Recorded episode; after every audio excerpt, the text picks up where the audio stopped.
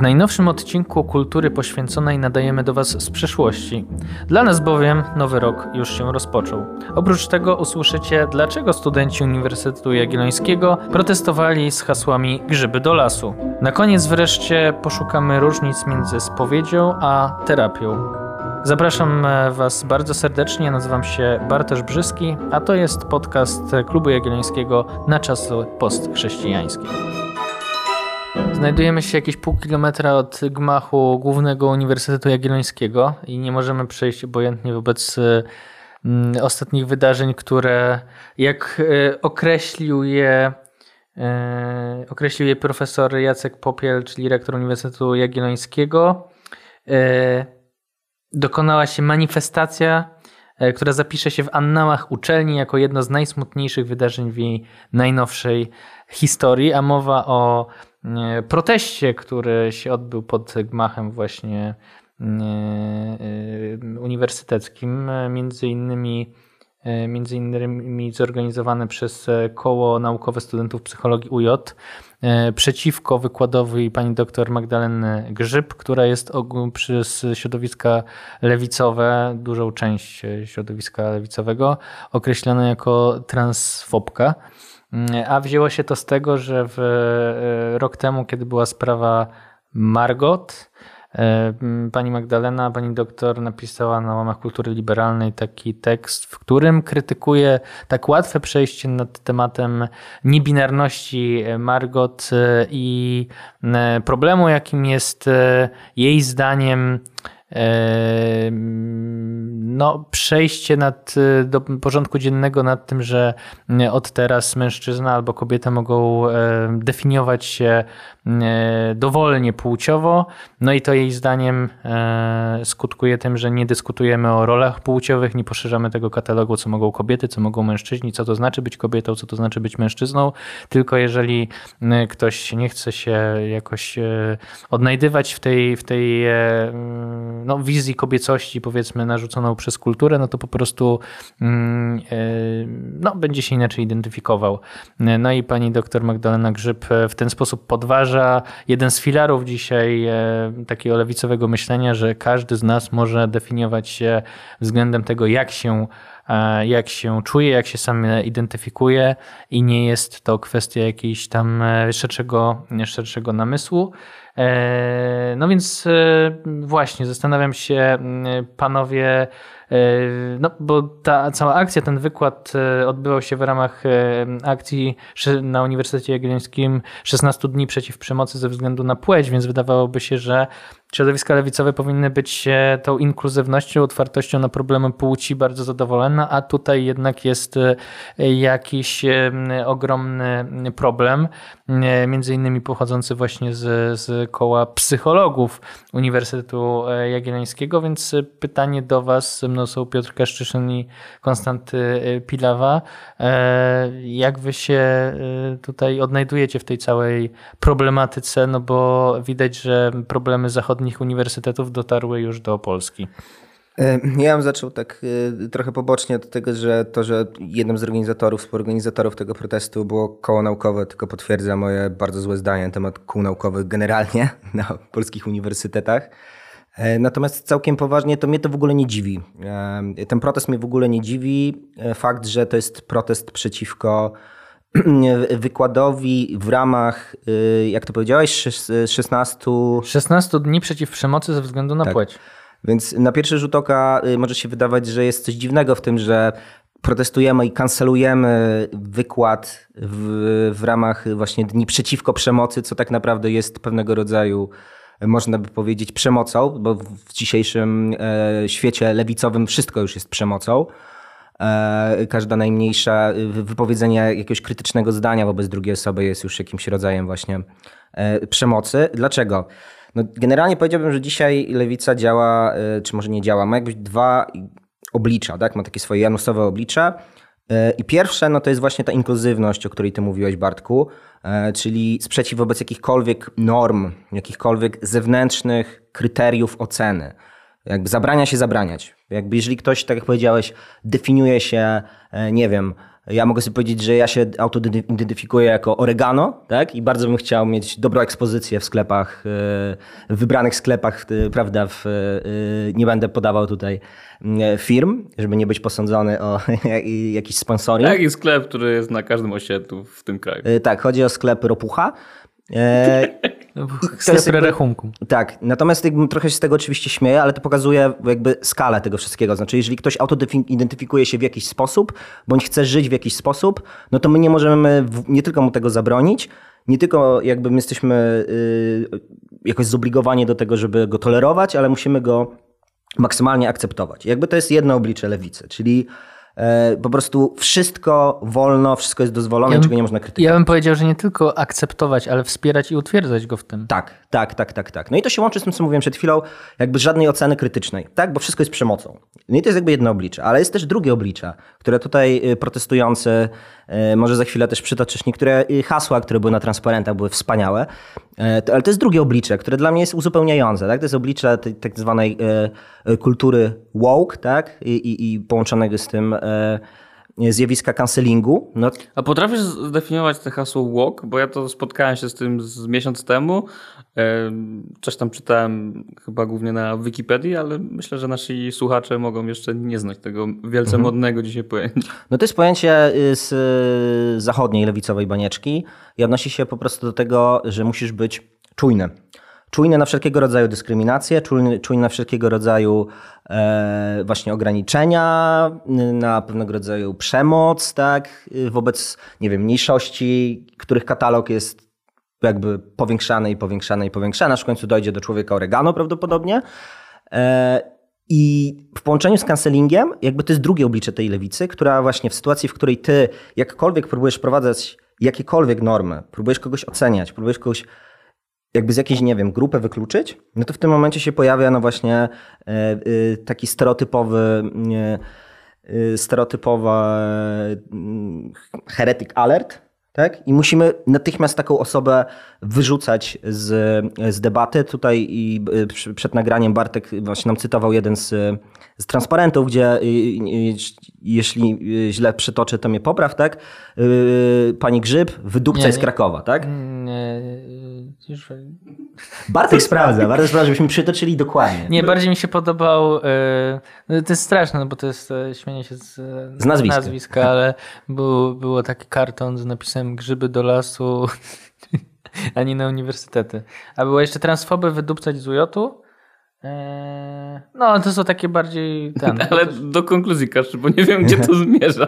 Konkluzja jest taka, że jakby masz pewien paradoks, nie? Z jednej strony jesteś maksymalnie inkluzywny, ale jak ktokolwiek spróbuje ten twój jakby gigantyczny katalog inkluzywności, jak, jakkolwiek nawet tam, wiesz, podważyć minimalnie, no to natychmiast, wiesz, jakby z, no właśnie z takim, wiesz, y, neofickim zapałem jest po prostu natychmiast wyrzucany, krytykowany, wiesz, labelowany, się etykietowany jako faszysta i tak dalej, i tak dalej. Nie? No, no to w tym kontekście myślę, że nawet nie z perspektywy jakiejś naszych działań realnych, tylko po prostu pewnej erozji debaty publicznej, taka pani Grzyb, która pewnie jeszcze pani doktor 10 e, lat temu byłaby uznawana w klubie jagiellońskim, nie? Jakby za hard lewe skrzydło, lewego skrzydła, e, nie wiem, krytyki politycznej czy tam innego typu, tego typu medium, no to teraz jakoś na zasadzie po prostu przemieszczania się debaty publicznej zbliża się do nas, bo jakby uważa, że biologiczna płeć istnieje i nie można uznawać na poziomie kulturowym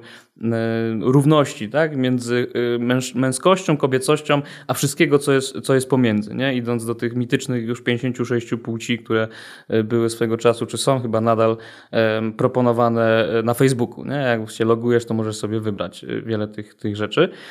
Natomiast jedna taka uwaga, która irytuje mnie i która też jakoś, jak puszczamy nasz podcast w, na Facebooku naszym i tam niektórzy E, co chyba mniej lub bardziej, mniej niż bardziej nasi antyfani na Facebooku po prostu zaczynają komentować, że my nie możemy podejmować takich kwestii. Nie, my nie możemy rozmawiać o prawda, stereotypach na temat męskości, kobiecości, nie możemy rozmawiać na temat LGBT, nie możemy rozmawiać o właściwie. Nie o męskości możemy, ale o O męskości jeszcze możemy, ale jakby przydałaby się jakieś takie lustro, żeby tu była kobieta, żeby nam coś powiedziała o tym, jak ona tą męskość rozumie, nie? Żeby, rozumiecie, żeby była jakoś bardziej inkluzywnie, nie? Jak rozmawiamy o kościele, no to musi tu być y, ksiądz, nie? Jak rozmawiamy, kurde, o y, Robercie Makłowiczu, no to musi tu być Robert Kucharz. Makłowicz, bo... Jakiś kucharz, nie? Albo przynajmniej jakiś kucharz, bo po prostu inaczej to jest dyskryminacja wobec wszystkich kucharzy w tym kraju. To jest tak irytujące. W sensie, jeśli tak zdefiniować rolę tego podcastu, no to możemy teraz włączyć nagrywanie i stąd sobie wyjść, bo to nie ma żadnego sensu. Nie? Byśmy mogli rozmawiać tylko o tym, co Kaszyszyn u ciebie się dzisiaj stało i jak odczuwasz, kurde, dzisiejszą pogodę. Nie? I na takim poziomie to, to, to jest absurdalne. Ha, Przytłacza mnie to bardzo, jest ciemno, nie, nie podoba mi się, nie podoba mi się. I w tym kontekście ko- y, kojarzy mi się takie, takie coś, co, co wrzucił y, Robert Spemann, taki niemiecki y, filozof. On korzystając z y, takiej y, dość znanej koncepcji Zygmunta Freuda, mówił, że dzisiejsza debata publiczna, znaczy ówczesna debata publiczna, bo on to pisał pewnie z 20 lat temu, Czyli teraz jest gorzej. tak, teraz jest jeszcze gorzej. Wygląda w ten sposób, że zasadniczo prawica e, respektuje tak zwaną zasadę rzeczywistości po Freudzie, a lewica e, tylko i wyłącznie zasadę przyjemności czy też zachowania. Nie? I o co tam chodziło u Freuda? U Freuda było tak, że jakby ego, człowiek, y, całe życie spiera się z tymi dwiema y, przeciwstawnymi siłami. Nie? Z jednej strony mamy zasadę spełnienia i takiej przyjemności, jak małe dziecko tam na, na przykład jeszcze nie zna norm społecznych i po prostu cały czas chce ja, ja i ryczy przy jakiejś w restauracji czy coś. Nie, nie zna norm społecznych. Nie? I to jest dzisiejsza lewica według Szwemana, że ona mówi, że ja chcę, ja potrzebuję, nie dyskryminuj mnie, to ja, moje przyjemności, moje potrzeby, to ja. Zaakceptuj mnie, jak nie to won. Nie? A z drugiej strony mamy tą zasadę rzeczywistości, która jest tą zasadą kulturową, norm społecznych, obiektywną. I tutaj zdaniem Szpemana jest tak, że prawica bardzo mocno podkreśla to, że istnieje coś więcej od, ode mnie jako od jednostki. Nie? Istnieje jakieś społeczeństwo, jakiś obyczaj. I ten spór polega na tym, że e, prawica dlatego przegrywa, bo jest w jakimś, w jakimś sensie pojmowana jako ta, która dehumanizuje wszystko, nie? że nie liczą się ludzie, tylko liczą się jakieś obiektywne, zimne struktury. Nie? Prawica jest Reguła. postrzegana jak takie no, zimne syny, nie? które nie, mm, jakby nie oceniają żadnej wrażliwości, nie, nie doceniają e, jednostki i tak dalej. I wydaje mi się, że jakimś wyjściem z tej sytuacji no, nie, nie zaskoczę ani was, ani naszych słuchaczy, jest chrześcijaństwo, nie? które jest nastawione na. y, Dziesiąta minuta. Dziesiąta minuta, mamy odpowiedź. które Mamy- jest nastawiona y, i, i na jedno, i na drugie. Nie? I w tym sensie chrześcijaństwo jest trochę.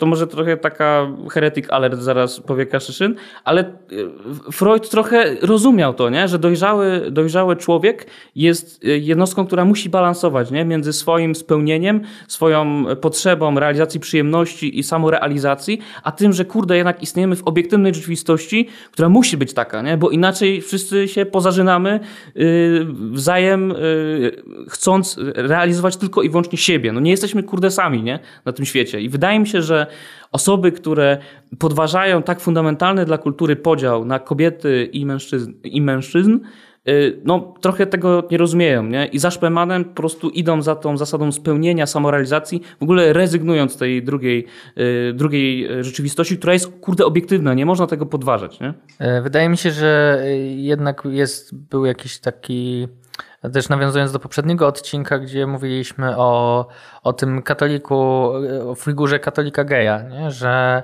że ten katalog miejskości, i na to też Magdalena Grzyb e, wskazuje w swoim tekście, to znaczy, że kiedyś jednak trzymając się męskości i kobiecości, ten katalog był bardzo sz- szeroki, to znaczy można było chodzić, nie wiem, do szkoły i mieliśmy bardziej, można powiedzieć, zniewieściałych chłopaków i bardziej e, dziewczyny, które były takimi chłopczycami chodziły w ciężkich butach i bluzach z kapturem. I generalnie to było bardzo szerokie spektrum.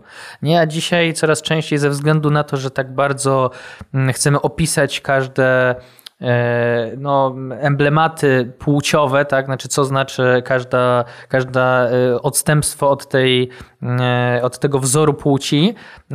Jeżeli ja się nie czuję, nie chcę być takim typowym facetem, tylko bardziej no, mam jakąś taką większą nie wiem, wrażliwość, pociągają mnie trochę, nie wiem, takie rzeczy kojarzone z kobiecością, no to ja muszę to znaczy, że z moją płcią jest coś nie tak, tak? Znaczy, że ja już wypadam z tego, wypadam z tego katalogu. I wydaje mi się, że to jednak poprzedni e, system, w którym ten katalog był dużo, dużo szerszy i dużo więcej wrażliwości w ramach jednak jakiejś struktury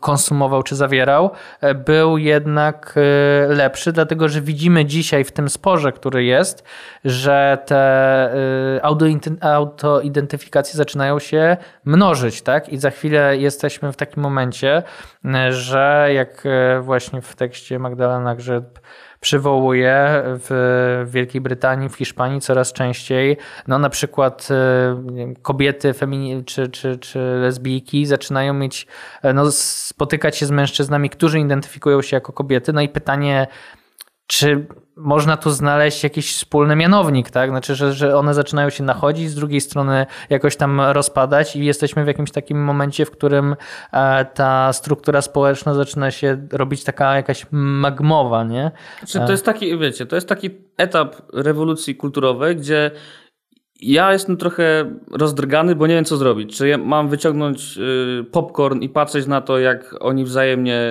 y, jakby ta rewolucja je w swój własny ogon, czy jednak się tym przejmować i mówić, kurde, to zmierza w zupełnie innym kierunku, nie? No bo dlaczego poświęcamy tak dużo uwagi w przestrzeni publicznej na problemy, no właśnie związane z niebinarnością i tym wszystkim? Nie? No, jak w Piśmie Świętym jest napisane, że Bóg stworzył y, człowieka jako mężczyznę i kobietę, no end of story, nie? Jakby koniec jakby dyskusji na ten temat, nie? Po prostu jest spektrum osób, które się nie mieszczą w tych kategoriach i okej, okay, no trzeba pod, podchodzić do nich empatycznie, trzeba mm, stworzyć być może nowy język, nie stygmatyzować y, tych osób, ale kurde, nie zmieniajmy y, czegoś, co dzieje się i działa przez całą historię cywilizacji, nie tylko naszej, ale wszystkich, nie? Y, od początku w ogóle kultury ludzkiej na tym, na tym świecie. Więc jak jestem trochę taki pod tytułem, czy to jest nasz konflikt i powinniśmy to w ogóle y, komentować, czy poczekać, jak to się w sumie samo zaora, no bo czemu by się nie miało zaorać, nie? Przecież to, nie da się, jakby, jeśli radykalne feministki, tak zwane terwki się biją, y, metaforycznie spierają z y, osobami trans i tak dalej, no to no, jaki może być głos katolika w tej dyskusji? No przecież oni mnie skancelują i nie chcą ze mną rozmawiać, więc w sumie dialog jest nieistotny, a dla mnie to też są tak y, obce dyskursy, że... Przepraszam cię, ale pomyliłeś. E, TERF e, to jest e, osoby transfobiczne. Tak, no radykalne feministki to są, no zrównałem jako terwki, nie? Bo pani Grzyb to jest pewnie terwka yy, w takim tak. sensie, że no, jest transfobiczna, bo boi się, że przekreślenie kobiecości i męskości będzie jednocześnie yy, jakby krzywdzące, nie? Dla kobiet głównie. W sensie, że utrwalimy schematy płciowe zamiast y, poszerzać ich katalog. To jest to, o czym, tak, tak, tak, tak. o czym mówiłem wcześniej. Y ja jednak się chyba bardziej przychylam do tej opcji z popcornem. Może też dlatego, że lubię popcorn. E, natomiast. Bardziej chipsiki. No słuchaj, a, mi zrobiłeś smaga teraz znowu. E, natomiast y, dla mnie naj, największy problem z tym właśnie takim podejściem y, autoidentyfikacyjnym, ja jako oregano, y, to jest to, że wiesz, wiecie, abstrahujemy zarówno od kwestii biologicznej, płci biologicznej, abstrahujemy od płci mózgu czy płci psychicznej, tylko że przechodzimy na taki level, w którym e, ten właśnie wspomniany Margot, który jest bohaterem tekstu Grzyb, on jakby nie podejmuje żadnych tutaj, wiecie, kroków właśnie w sferze biologicznej, tak jak realnie to robią osoby e, transseksualne, tak? gdzie jakby ten poziom biologiczności i płci psychicznej, on tutaj ze sobą nie współgra, no nie? Więc jakby mamy do czynienia rzeczywiście z czym, jakby obiektywnym jakąś trudnością i problemem, obciążeniem dla, dla, e, dla tych osób. Ja, ode mnie jest na przykład pełne zrozumienie. To jest, to jest ciężka bardzo sytuacja, tak mi się tak. wydaje, tak? I jakby tutaj, kurczę, jakby w ogóle nie ma żadnej dyskusji. Natomiast mówimy o gościu, Michale, który na poziomie płci kulturowej nagle on mówi, słuchajcie, No ja, ja, ja dzisiaj, wiecie, niebinarny. We wtorek się obudziłem, facet, w środę kobieta, w czwartek w sumie nie wiem. No to i to na tym poziomie, którym mówiłeś Kostek, ja, ja, ja, no to jest jakby przykład hardkorowego egotyzmu. Nie? W sensie, że jakby abstrahuję od wszystkich czynników obiektywnych, zewnętrznych, od tej zasady rzeczywistości freudowskiej, ja jakby lecę po prostu w totalnej plastyce. Nie? Co sobie powiem, to ma być. I jakby na poziomie płci, w sensie identyfikacji płciowej, to jeszcze nie jest problem. Jakiś taki, dla mnie przynajmniej bardzo duży. W sensie ja to patrzę jako na, na zasadzie jakiś pieprznięta ciekawostka, nie? Ale jeżeli przeniesiemy tę zasadę totalnej plastyczności na inne obszary życia yy, i taki egotyzm też przeniesiemy na inne obszary życia, no to moim zdaniem to jest większy problem, a i to się też dzieje, no bo jakby ta y, mocna lewica, ona jakby y, to podejście takie bardzo właśnie zindywidualizowane jakby przenosi na inne obszary, obszary rzeczywistości i wtedy to już moim zdaniem się robi bardziej problematyczne. Tak? No wydaje mi się, że to też jest kwestia tego, że nie do końca można powiedzieć w życiu społecznym, że kwestia akurat autoidentyfikacji jest sprawą indywidualną. To znaczy, w momencie, w którym e, ktoś ma trafić do więzienia albo zacząć korzystać, nie wiem, z publicznych toalet czy cokolwiek innego, no to mamy do czynienia z poczuciem, że e, e, osoba, z którą siedzisz w jednej celi, jest mężczyzną i wszystko na to wskazuje, a jednocześnie identyfikuje się jako kobieta i wpływa to na twoje poczucie, nie wiem, bezpieczeństwa, rozumienia jakiejś rzeczywistości, nie? W sensie, że twoje, to co się dzieje na zewnątrz zaczyna wpływać na to, jak ty, na ile ty się czujesz e, z tym bezpiecznie, zaczynasz rozumieć, że rzeczywistość ma jakąś e, dla ciebie poznawalną e, strukturę, tak? W tym momencie, w którym zaczynamy zmieniać język, tak? Decydować o tym, że to nie jest kwestia feminatywów czy, czy nie, bo jakby to się cały czas jeszcze sytuuje w takim starym e, podziale na kobietę i mężczyznę, tak? Ale jeżeli zaczynamy e, robić z niego język e, uniseksowy, tak? Czy, czy no właśnie, raz jest Michałem, a raz może będzie Małgorzatą, tak? No bo jeżeli jest niebinarny, no to w zależności od, od okresu może się, więc to wprowadza dla odmiany chaos, może wprowadzać jakieś konsekwencje też w, w kwestiach prawnych, systemowych, tak? Z trzeciej strony mamy ostatnie, ostatnie zakusy w Parlamencie Europejskim do tego, aby pewne pojęcia e, czy, czy nazewnictwo zmieniać, tak? E, co znowu jest o tyle ciekawe, że wiecie, żyjemy w coraz bardziej sekularyzowanych e, czasach. Na zewnątrz mamy ozdoby choinkowe, czy jakby świąteczne ja czas. Ja bym powiedział zdechrystianizowanych. One są mega sakralne w takim sensie, że te ruchy mają no, taki charakter właśnie glejtu, nie? nadawania pewnej poglądom aury świętości, a innych kilowaniu, jak jest indeks ksiąg zakazanych. Po prostu nie możesz być yy, heteroseksualnym, białym, prawda, yy, republikaninem, trzymając się przykładu amerykańskiego, no bo już jesteś, prawda, Podejrzany. heretykiem i jakby, nie wiem, musisz migrować do innych heretyckich krajów, nie? Bo u nas nie ma już dla ciebie miejsca. Jakoś szczegół, w szczególny sposób zwróciło y, moją uwagę to, kto był prowodyrem tych protestów pod Uniwersytetem Jagiellońskim. Mówię o ko, ko, kole psychologów e, UJ-u. E, no i o tym właśnie, że dzisiaj coraz częściej mam wrażenie, że z Freuda jest wykorzystywane tylko to odkrycie kwestii własnych, własnego ja i tego, jak ono ma się realizować. No i tutaj pojawia się cały wątek w zderzeniu z Adwentem i z tym, że że e, przygotowujemy się na, na wcielenie, e, przygotowujemy się sami na, na ponowne spotkanie z, z Bogiem, chodzimy w okresie przedświątecznym do spowiedzi, czyli narzucamy sobie jakąś ramę, idziemy wyznać swoje grzechy, idziemy wyznać to, że oddaliliśmy się od Boga, oddaliliśmy się od pewnego ideału, a z drugiej strony mam jakieś takie mm, wrażenie, że coraz częściej e, czymś oczywistym jest to, że chcemy zarzucić jakąś wizję ideału, do którego mamy się zbliżać, a raczej zacząć poszukiwać to, dlaczego nie jestem tak szczęśliwy w swoim życiu i co ze mną się stało, że nie mogę się w pełni w nim realizować. No i tutaj znów ten przykład e, właśnie osób mm, tego, przykład tego protestu i tego, że studenci, część studentów wskazywała, że no to jest krzywdzące dla tych osób niebinarnych, transseksualnych, tak, że,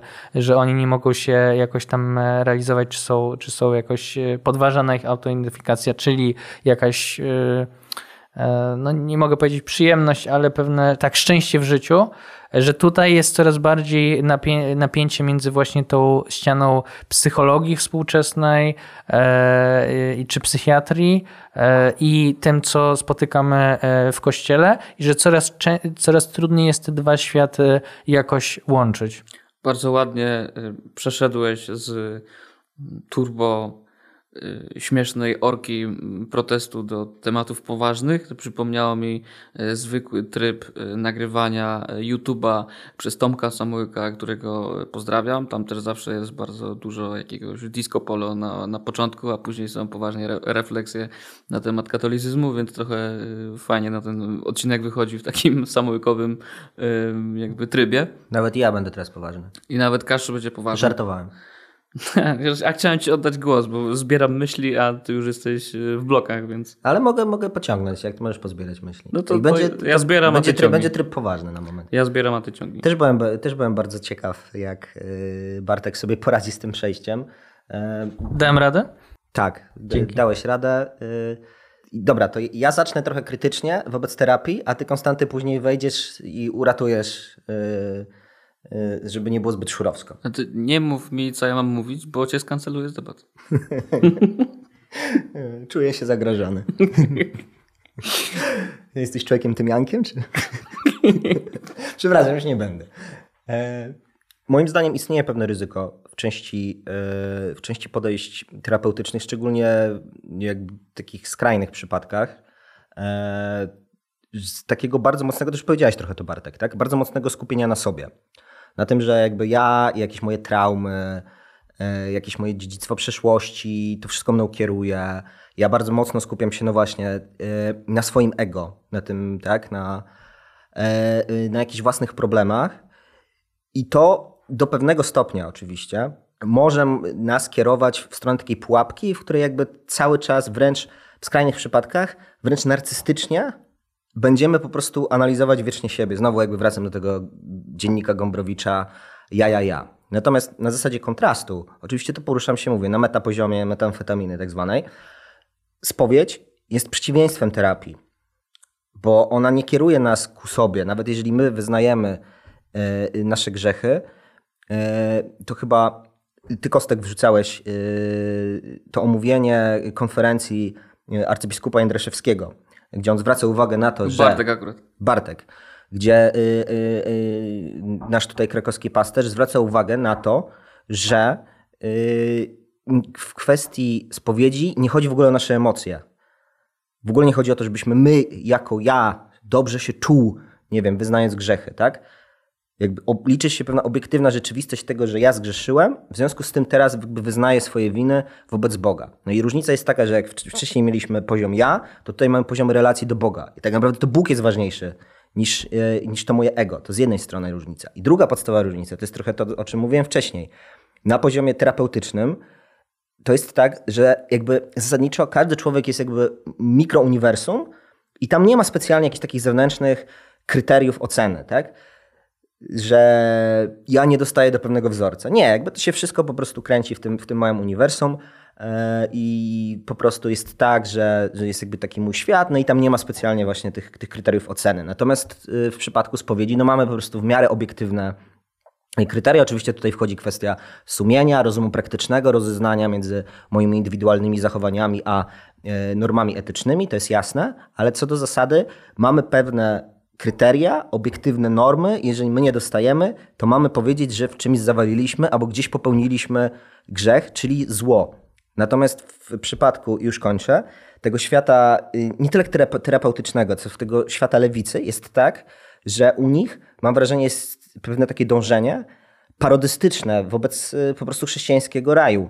Czyli próbujemy w ogóle porzucić kategorię dobra i zła i jakby wrócić właśnie do tego Edenu, gdzie teraz będziemy ludźmi y, jakby nie bezgrzesznymi czy agrzesznymi, bo w ogóle te kategorie nie istnieją. Jest tylko ta zasada przyjemności i jakby autoidentyfikacji, w ramach której my sobie po prostu funkcjonujemy i tylko wzajemnie e, potwierdzamy e, to nasze funkcjonowanie tak sobie, jak sobie je wymyślimy. E, nie, no to ja się ogólnie zgadzam z tym, co powiedziałeś, z takimi kilkoma bezpiecznikami. Pierwszy i najważniejszy jest taki, że to, co powiedziałeś o terapii, chyba jest prawdą, tak jak sobie wyobrażamy, czym ta terapia jest, natomiast żaden z nas specjalistą, terapeutą, psychologiem, psychoanalitykiem nie jest.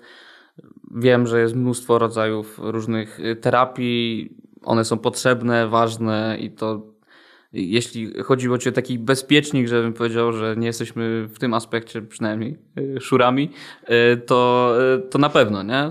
To nie jest tak, że teraz będziemy uważali, że prawda, idź do spowiedzi, a nie do psychologa, bo, bo możesz sobie ze wszystkim poradzić w konfesjonale. I, I myślę, że w ogóle w katolickiej bańce jest to coraz mniej spotykane, żeby, żeby tak podchodzić nie? do psychoterapii czy do e, pomocy po prostu psychologicznej wydaje się, że takim podstawowym dzisiaj y, jakimś takim mniemaniem powszechnym, tak zwanym w katobańce jest to, że nie wiem, masz złamaną nogę, no to idziesz yy, założyć sobie gips, nie? A jak masz coś, jakiś problem emocjonalny, właśnie ze swoim własnym ja, no to po prostu idziesz do psychologa, nie? na zasadzie po prostu pewnej pomocy. Nie radzisz sobie, no to, e, to idziesz. I tutaj ważne są takie rozstrzygnięcia, które jakoś porządkują tą relację między jakby terapią a, a spowiedzią, jeśli już jesteśmy w tym, e, w tym okresie takim adwentowym, gdzie czeka nas pewnie jedna z ważniejszych spowiedzi w roku. To dla mnie odkrywczym był tekst ojca Andrzeja Koczowskiego, przedrukowany w więziach. się nazywa Sumienie a Superego, czyli paradoksalna bliskość Tomasza z Akwinu i Freuda. I tam jest bardzo ciekawe, y, bardzo ciekawe rozróżnienia, nie? Czym, czym się różni te superego od, od sumienia. Y, I myślę, że to jest ważne tak dla tej dyskusji i może to jakby mm, pociągnąć te nasze refleksje dalej.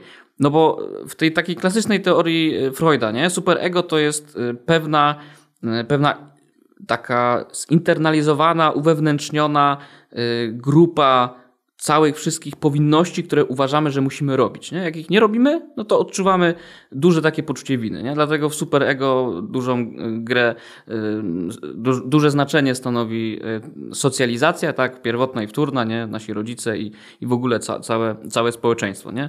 Nasze głowy są napychane wszystkimi normami. Jeśli nie czynimy zadość tym normom, no to pojawia się w nas poczucie winy. I te poczucie winy jest utożsamiane superego. Nie? Jest takim trudną do zniesienia emocją, z którą nie potrafimy sobie poradzić. Nie? I wtedy, kiedy te poczucie winy jest tak maksymalnie przegięte, że niszczy ci e, normalne funkcjonowanie, już abstrahując od innych, szeregu innych problemów psychicznych, no to później pojawiają się właśnie jakieś nerwice i tak dalej, nie? Według, według Freuda. Natomiast sumienie jako takie abstrahuje od poczucia winy. I to jest ciekawe, nie? bo mamy takie wrażenie, że jak idziemy już do tej spowiedzi, to dlatego, że tak się źle czujemy z tymi swoimi grzechami, tak nam źle z tego, że po prostu tyle nagrzeszyliśmy, że już musimy się wyspowiadać. Nie? To jest takie emocjonalne bardzo. A tymczasem nie. nie? Klasycznie za Tomaszem z Akwinu, tak jak powiedziałeś, Kaszczu gdzieś tam w między słowami, że sumienie jest po prostu rozumem, takim rozumem praktycznym, nie? które w każdym normalnym y, sytuacji etycznej mówi ci, co jest dobre, a co złe. I to jest jakby stricte racjonalne. Nie? Emocje, takie poczucie winy, poczucie jakiejś, poczucie takiej niskiej wartości y, siebie jest może nawet utrudnia, nie? Takie zobiektywizowanie tego, co ty zrobiłeś. I dodam od razu ten, w tym tekście, który wrzucałem, arcybiskup Jędraszewski mówi bardzo jasno, że sumienie jest czymś, co ma każdy człowiek, niezależnie od e, tak. tego, czy jest e, wierzący, czy nie jest wierzący, więc to jest e, absolutnie koresponduje, żeby to dodać do tego, co E, co mówisz, że jest niezależne od, e, od kwestii wiary, tak? To, co później z nim robimy, jest, jest, jest kwestią już e, naszej wiary lub i. Tak, no i tak braku. jak mamy dojrzałość emocjonalną, to jest właśnie na poziomie tego naszego ja, naszego ego, i tutaj są wszystkie problemy psychiczne, dlatego one dotykają tak osób niewierzących, jak i wierzących. No ale z drugiej strony mamy tą dojrzałość duchową, która dotyczy poziomu sumienia, nie? I to jest właśnie to y, sposób jakby zobiektywizowania swoich własnych czynów i podejścia do nich jako po prostu dobrych albo złych. Nie? I wtedy to jest ciekawe, bo ja mam takie wrażenie, że my bardzo często do, do spowiedzi podchodzimy właśnie na takiej zasadzie bardzo mi źle, muszę sobie ulżyć, żeby wreszcie być pogodzony z samym sobą i z Bogiem. Jakby to jest zupełnie odwrotnie y, postawione na głowie to wszystko, nie? Jakby efektem ubocznym jest to, że ty czujesz ulgę, że ty czujesz jakby się lepiej sam z sobą i jesteś w tak zwanej, nie wiem, łasce uświęcającej, nie? Ja mam zawsze takie wrażenie, jak wychodzę z, z, kofe, z kościoła po spowiedzi, taki lekki się czuję, nie? I to jest wszystko spoko, nie? Teraz jakby jest okej. Okay. Tak Pierwszego jak, przekleństwa. Y, tak jak powinno być, nie?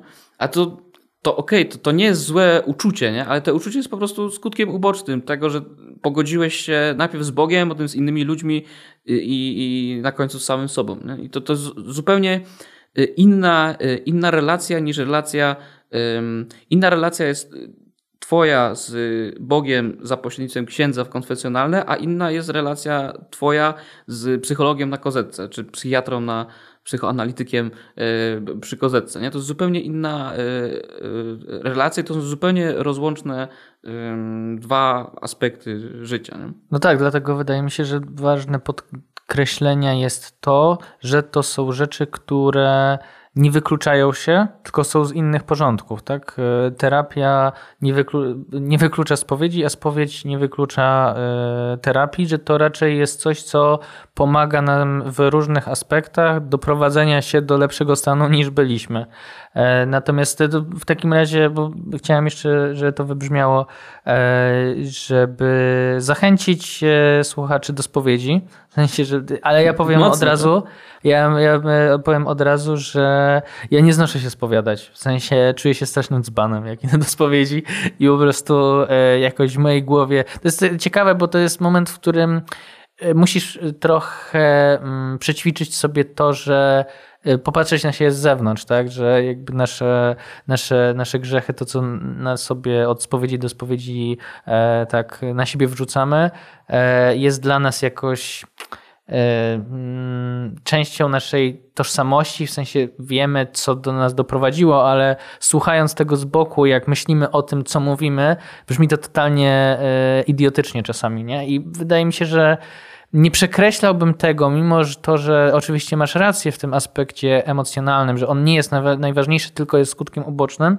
to jednak często ludzie po latach idą do spowiedzi właśnie dlatego, że potrzebują, żeby ktoś im w końcu, żeby e, poczuli to, że ktoś może im e, wybaczyć, odpuścić te grzechy, żeby poczuli się znowu e, wolni i dlatego po latach idą do, mm, idą do spowiedzi, więc chciałem o wasze doświadczenia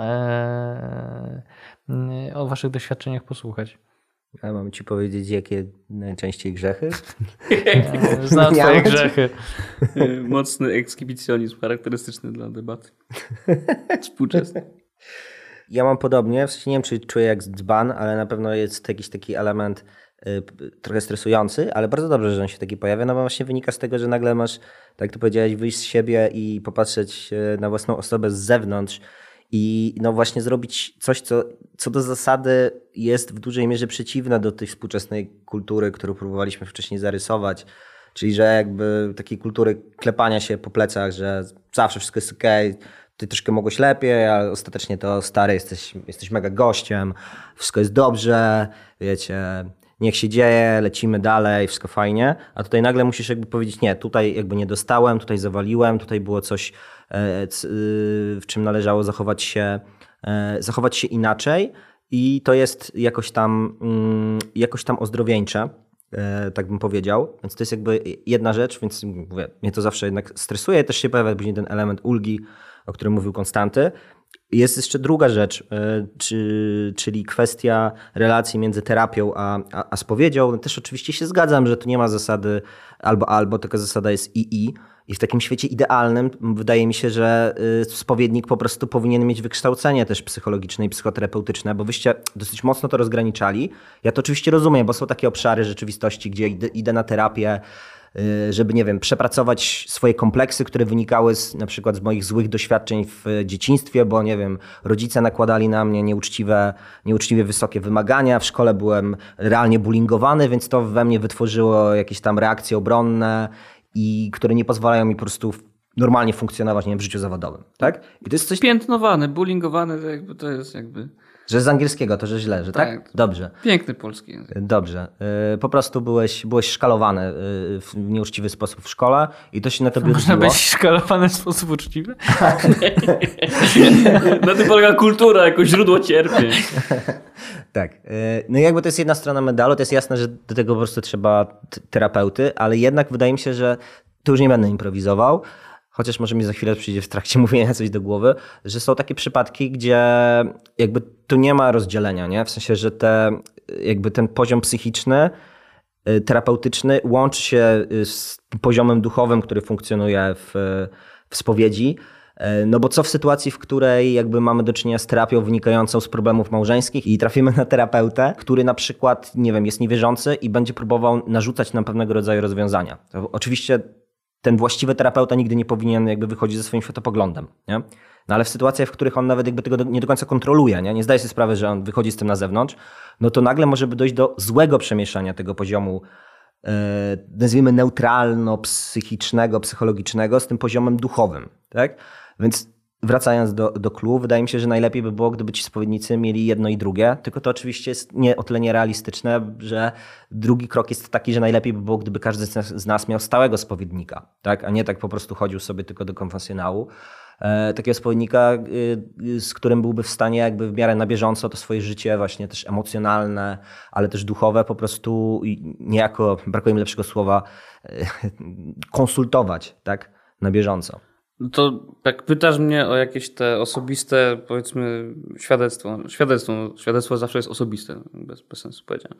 To wytniesz. Albo z paskiem. Tak. To przypomniało mi się, że Przygotowując się do innego odcinka, który będzie już stricte świąteczny, przeczytałem sobie rozważania Benedykta XVI poświęcone właśnie tematowi wcielenia. I tam był, y, było skontrastowane na podstawie właśnie Ewangelii y, no, tego, jak wcielenie było doświadczane przez różnych ludzi na samym początku tego, jak dzieciątko się urodziło. Było doświadczane bezpośrednio, czyli jakoś mocniej przez prostaczków, E, na pustyni, a ci mędrcy i królowie wielcy tego świata, również wielcy mądrością, musieli posługiwać się jakimiś poszlakami i tam była ta gwiazda i potem szli, szli, szli i w końcu doszli. E, I jak to się łączy ze spowiedzią i moim doświadczeniem? To, że dużym zagrożeniem jest to, żeby trochę być jak ci mędrcy w, tej, w tym konfesjonale, nie? Żeby tak iść, iść, ale do końca nie powiedzieć tego grzechu wprost. Nie? nie doświadczać go wprost i nie nazwać go tak, żeby ten ksiądz po drugiej stronie y, zorientował się, o co ci tak naprawdę chodzi. Nie? Żeby powiedzieć to, no tak, tak, nie, nie. Żeby jakby nie tylko się zobiektywizować i podzielić swoją refleksją na temat tego, co robisz źle, nie tworzyć narracji i opowieści w konwencjonale, ale z drugiej strony też, wiecie, nie iść na taką y, melodyjkę, jak nauczyliśmy się w drugiej klasie, jak szliśmy do, y, do pierwszej komunii, że jest taka melodyjka wyliczenia tych grzechów, tylko zmieniasz te nazwy tych grzechów, nie? To Pawlukiewicz y, mówił swego czasu ale z drugiej strony trzeba, trzeba wyważyć, nie? żeby powiedzieć to wprost, być może podać kontekst, jeśli jest y, tego warty po prostu, ale nie kombinować. Nie, to nie używać konfesjonału jako kolejnej gry z, z kimś, tylko po prostu powiedzieć to tak, jakby tam nikogo nie było, tylko jakbyśmy byli na spacerze y, w parku w nocy i nikogo by wokół nas nie było i wtedy mówimy na głos to, co nas jakby boli, nie? To w konfesjonale mówimy nie to, co nas boli, tylko to, co zinternalizowaliśmy jako zło moralne, które zrobiliśmy w danym okresie. No I po prostu moje doświadczenie jest takie, że trudno y, czasem y, wyważyć te, te, te różne skrajności. Łatwiej jest przekombinować, łatwiej się tak by jakby opisać te grzechy tak, żeby właściwie ksiądz jeszcze nie wiedział o co chodzi w tych grzechach, albo z drugiej strony powiedzieć to taką wyliczanką, do widzenia e, z Panem Bogiem, 10 zdrowasiek, elo, do zobaczenia za trzy miesiące. Nie? jakby jest to... tu y, sporo pułapek, w które często chyba każdy z nas y, wpada. To nie? trochę brzmi jakbyś był zwolennikiem tej takiej wersji, tej, tej, nie wiem jak ona się fachowo, że tak powiem, nazywa, tej spowiedzi u protestantów, że jakby każdy, wiesz, stajesz w kościele i mówisz jakby w sercu te grzechy w sposób właśnie wtedy totalnie uczciwy, bo nie ma tam księdza w konfesjonale i jakby ksiądz stoi przy ołtarzu i z tego, co się orientuje, po prostu odpuszczać, że tak powiem, masowo grzechy, nie? No to jest ta spowiedź, spowiedź powszechna, powszechna która też występuje w katolicyzmie, ale ta w konfesjonale jest niezbędna. To nie, no, nie chciałem zabrzmieć jak protestant, mimo tego, że nie, pochodzę z po niemieckich prawda, rejonów Polski. Y, nie, chodziło mi o to, że warto wyobrazić sobie, że tego drugiego człowieka tam nie ma, bo jak zaczniesz skupiać się, kto jest po ja drugiej stronie, zgodzę to to po prostu no, wejdziesz w jakąś grę, nie? Wejdziesz nie, właśnie, w komunikację z tym człowiekiem, a nie po prostu z swoim grzechem. To od razu powiem, że ja mam zupełnie inne podejście, to znaczy mi się wydaje, że jakby trzeba wiedzieć, że ta osoba tam jest, tylko że jakby ksiądz nie jest odbiorcą tego, co ty mówisz, nie? W sensie, że on i dlatego tak warto jest podać ten kontekst, i e, kontekst tego, w jakim jesteś miejscu w sensie w życiu, tak? E, nie wiem, czy masz żonę, czy nie masz, inny masz lat, jakby czy pracujesz, czy studiujesz, jak, jakikolwiek kontekst i de facto, że ta spowiedź była, wyboldowane było tam mocno co, z czym ty najbardziej przychodzisz, nie? Z czym ty masz problem de facto do przełamania, że to wyznanie grzechów zawsze jest skorelowane z tym, że ty masz jakiś racjonalny, że ty masz jakiś realny problem i e, często znaczy często, zdarzyło mi się kilkukrotnie, że, mo, że w tej mojej spowiedzi, jak jestem nastawiony bardzo do, na to, żeby słuchać księdza jako że w tym, w tym, co on powie, że on będzie jakoś natchniony. Nie? Jakby liczymy na to, że ksiądz jako pewien przekaźnik tak, e, e, Słowa Bożego de facto do ciebie adresowany, nie zawsze tak jest, no jakby też umówmy się, nie? Ale, ale zdarza się tak, że realnie usłyszysz coś, co będzie ci nie tylko odpuszczeniem twoich grzechów, ale ty wyjdziesz z jakąś realną wskazówką, co powinieneś z tym problemem zrobić. Oczywiście zawsze to jest rozeznanie, zawsze to może być strzelone, bo nie wiem, bo ksiądz nie ma tej, tej łaski w sobie, ani nie jest nastawiony na ciebie, bo on też musi pewną robotę e, wykonać, ale, ale e, jakby spowiedź jakby jest e, przebaczeniem ci win, ale z drugiej strony też w, te, w ramach tej, pokut, tej pokuty, tej naprawy e, jest dla mnie e, wskazaniem trochę tego pewnej drogi, rozpoznania pewnej drogi, jak z pewnego źródła grzechu, e, który często jest przecież powtarzalny, się wydobyć. Na końcu chciałem powiedzieć, że raczej nie będziemy fetować Sylwestra i Nowego Roku, dlatego że jeżeli ktoś faktycznie chce być jakoś zatopiony w tym imaginarium katolickim, to niejako Nowy Rok już się rozpoczął raczej razem z pierwszą niedzielą Adwentu, Adwentu, który, e, który trwa i który przynosi nam e, kolejny jakiś namysł nad tym, jak powinniśmy dążyć do tej świętości, o którą każdy mm, powinien się starać e, i do niej się zbliżać.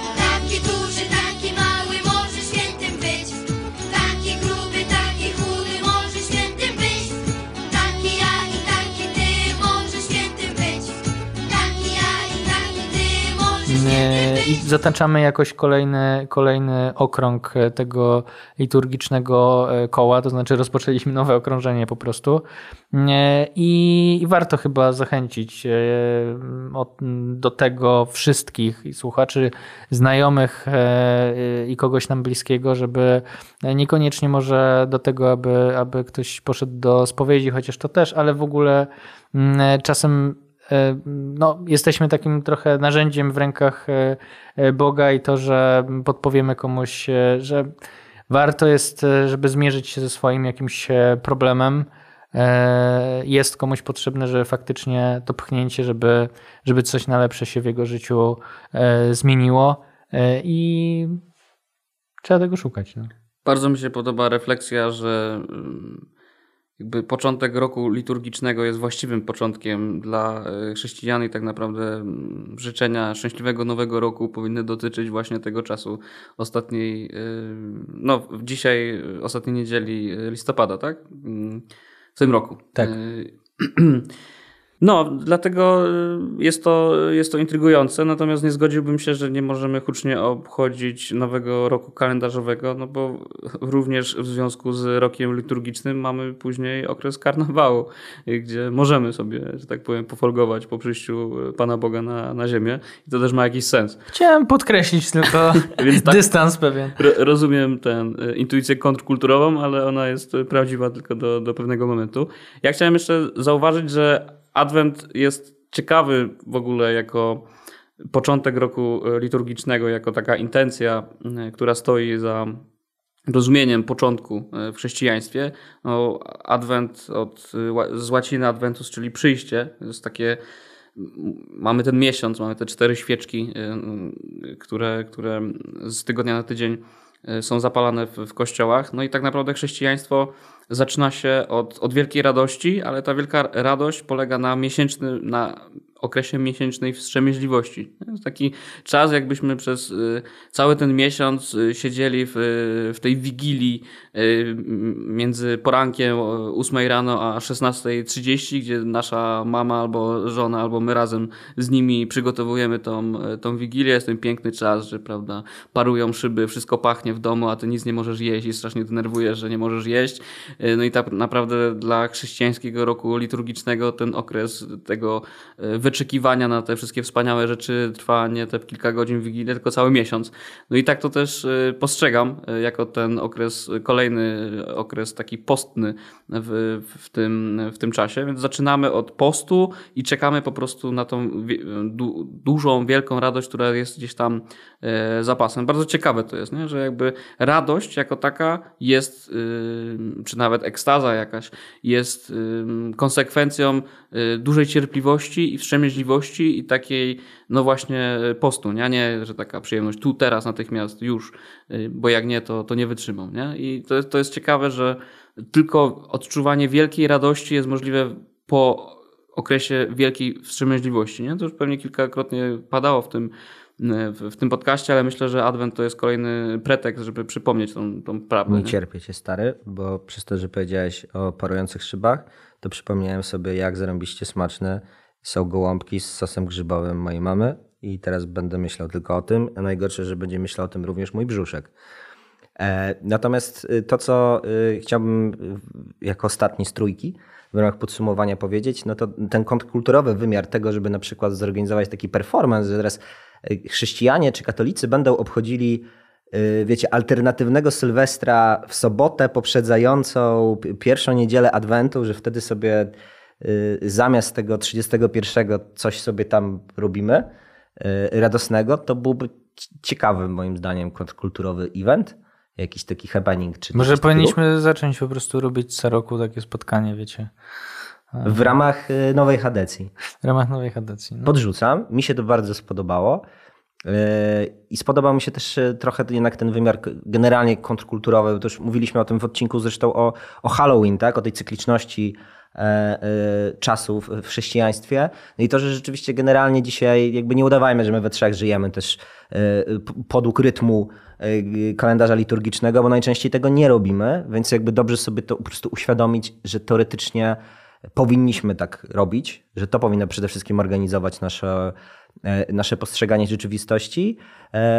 Więc ja bym po prostu podsumował to tak, że zamiast kupować sobie prawda, w ramach postanowienia noworocznego karnecik E, na siłownię, to kupmy sobie jakiś metaforyczny e, karnecik duchowy w, w okresie adwentu i po prostu te postanowienia niech będą właśnie adwentowe, a e, nie noworoczne i w sumie jednak jeszcze ostatnia rzecz co do tego wyczekiwania, to też zwracam uwagę na jedną rzecz, że my nie tylko wyczekujemy na ponowne narodziny i wcielenie Chrystusa, tylko jest też zapowiedź w tym wszystkim, gdzie w, w trakcie Rorat yy, mówimy Maranata, Jezu przyjdź, to nie chodzi tylko o to przyjście yy, w ramach Bożego Narodzenia, ale też jakby już wywoływanie tego przyjścia ostatecznego w paruzji, tak? Czyli my jakby oczekujemy po prostu ponownego przyjścia Chrystusa, no i nowego Jeruzalem, no i jakby trzeba czekać, może biorąc pod uwagę to, co się dzieje i wracam do sprawy protestów przeciwko pani Grzyb, może będzie lepiej, jak Jezus przyjdzie trochę szybciej. Dziękuję. E, na koniec chciałem powiedzieć, że pojawiły się pojedyncze już zaproszenia gdzieś. Zapraszacie nas do audycji, zapraszacie nas na jakieś spotkania. E, chciałem powiedzieć, że jest nas trzech i jeżeli ktoś e, ma jakieś, nie wiem, e, chce, żebyśmy się pojawili na jakichś tam waszych wspólnotach, wspólnotach, warsztatach, audycjach czy czymkolwiek innym, to zachęcamy do, do mailowania, pisania do nas i chętnie, chętnie się z wami będziemy spotykać i rozmawiać o tym, co was interesuje. Możecie sobie nawet wybrać jednego z poświęconych zawodników. tak. E, dzięki wielkie za ten odcinek i do usłyszenia za tydzień.